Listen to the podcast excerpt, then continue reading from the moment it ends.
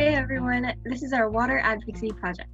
We are your hosts, Allie, Eliza, Emma, and I'm Sophia. Enjoy! Water is a necessity for everyday life. It seems like we shouldn't have to worry about whether or not we have enough water or if it is clean, but we do. Lack of clean drinking water and the global water crisis, also called water scarcity, is a very real problem for many people. We don't have very much water on Earth to start with. The World Wildlife Foundation explains that water covers 70% of our planet, and it is easy to think that it will always be plentiful. However, fresh water, the stuff we drink, bathe in, irrigate our farm fields with, is incredibly rare. Only 3% of the world's water is fresh water, and two thirds of that is tucked away in frozen glaciers or otherwise unavailable for our use. As a result, some 1.1 billion people worldwide lack access to water, and a total of 2.7 billion find water scarce for at least one month of the year. And systemic racism affects water quality and water access.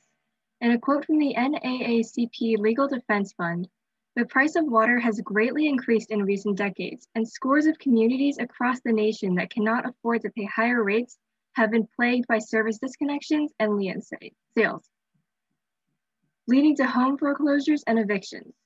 These practices have shown to disproportionately impact people of color, but this form of discrimination is rooted in our nation's history.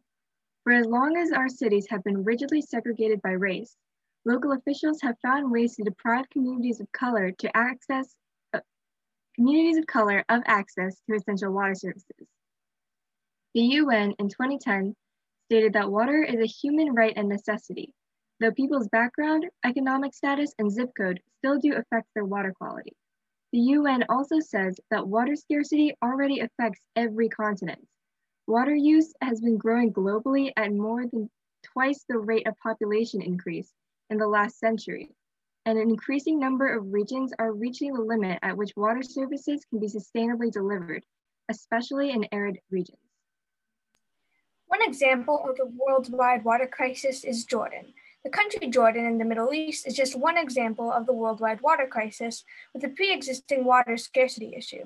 If nothing changes, not many families will have access to even 1.5 gallons or 40 liters per day. They have had an increasing number of refugees, making the water demand much greater. Also, because of the war, Jordan's water sources are drying up because of high demand. Jordan's water crisis is caused by population growth, climate change, increased water use, war, and tension over water boundaries. Lack of clean water is really problematic.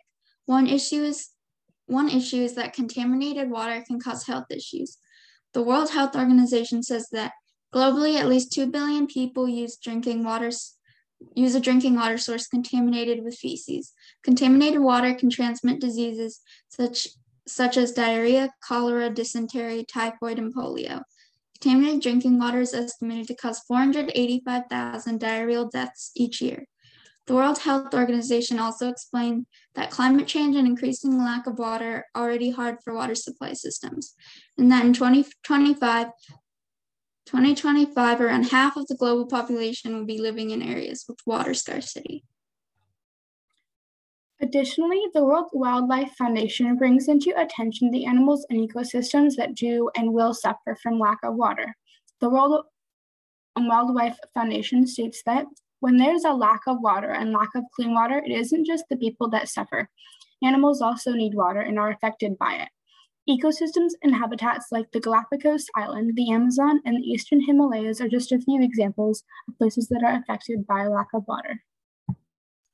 We have to treat water like the finite but incredibly important resource it is. We have little fresh, accessible water on Earth, and the lack of water will only get worse in the coming decades. Access to water isn't equitable. People's backgrounds and zip codes still affect their water quality. Dirty water causes health issues and lack of clean water, and water in general negatively affects animals, including people and the environment. Our sources are the World Health Organization, the United Nations, Stanford News, the NAACP Legal Defense and Education Fund, and the World Wildlife Foundation. Links will, be in the will also be in the episode description.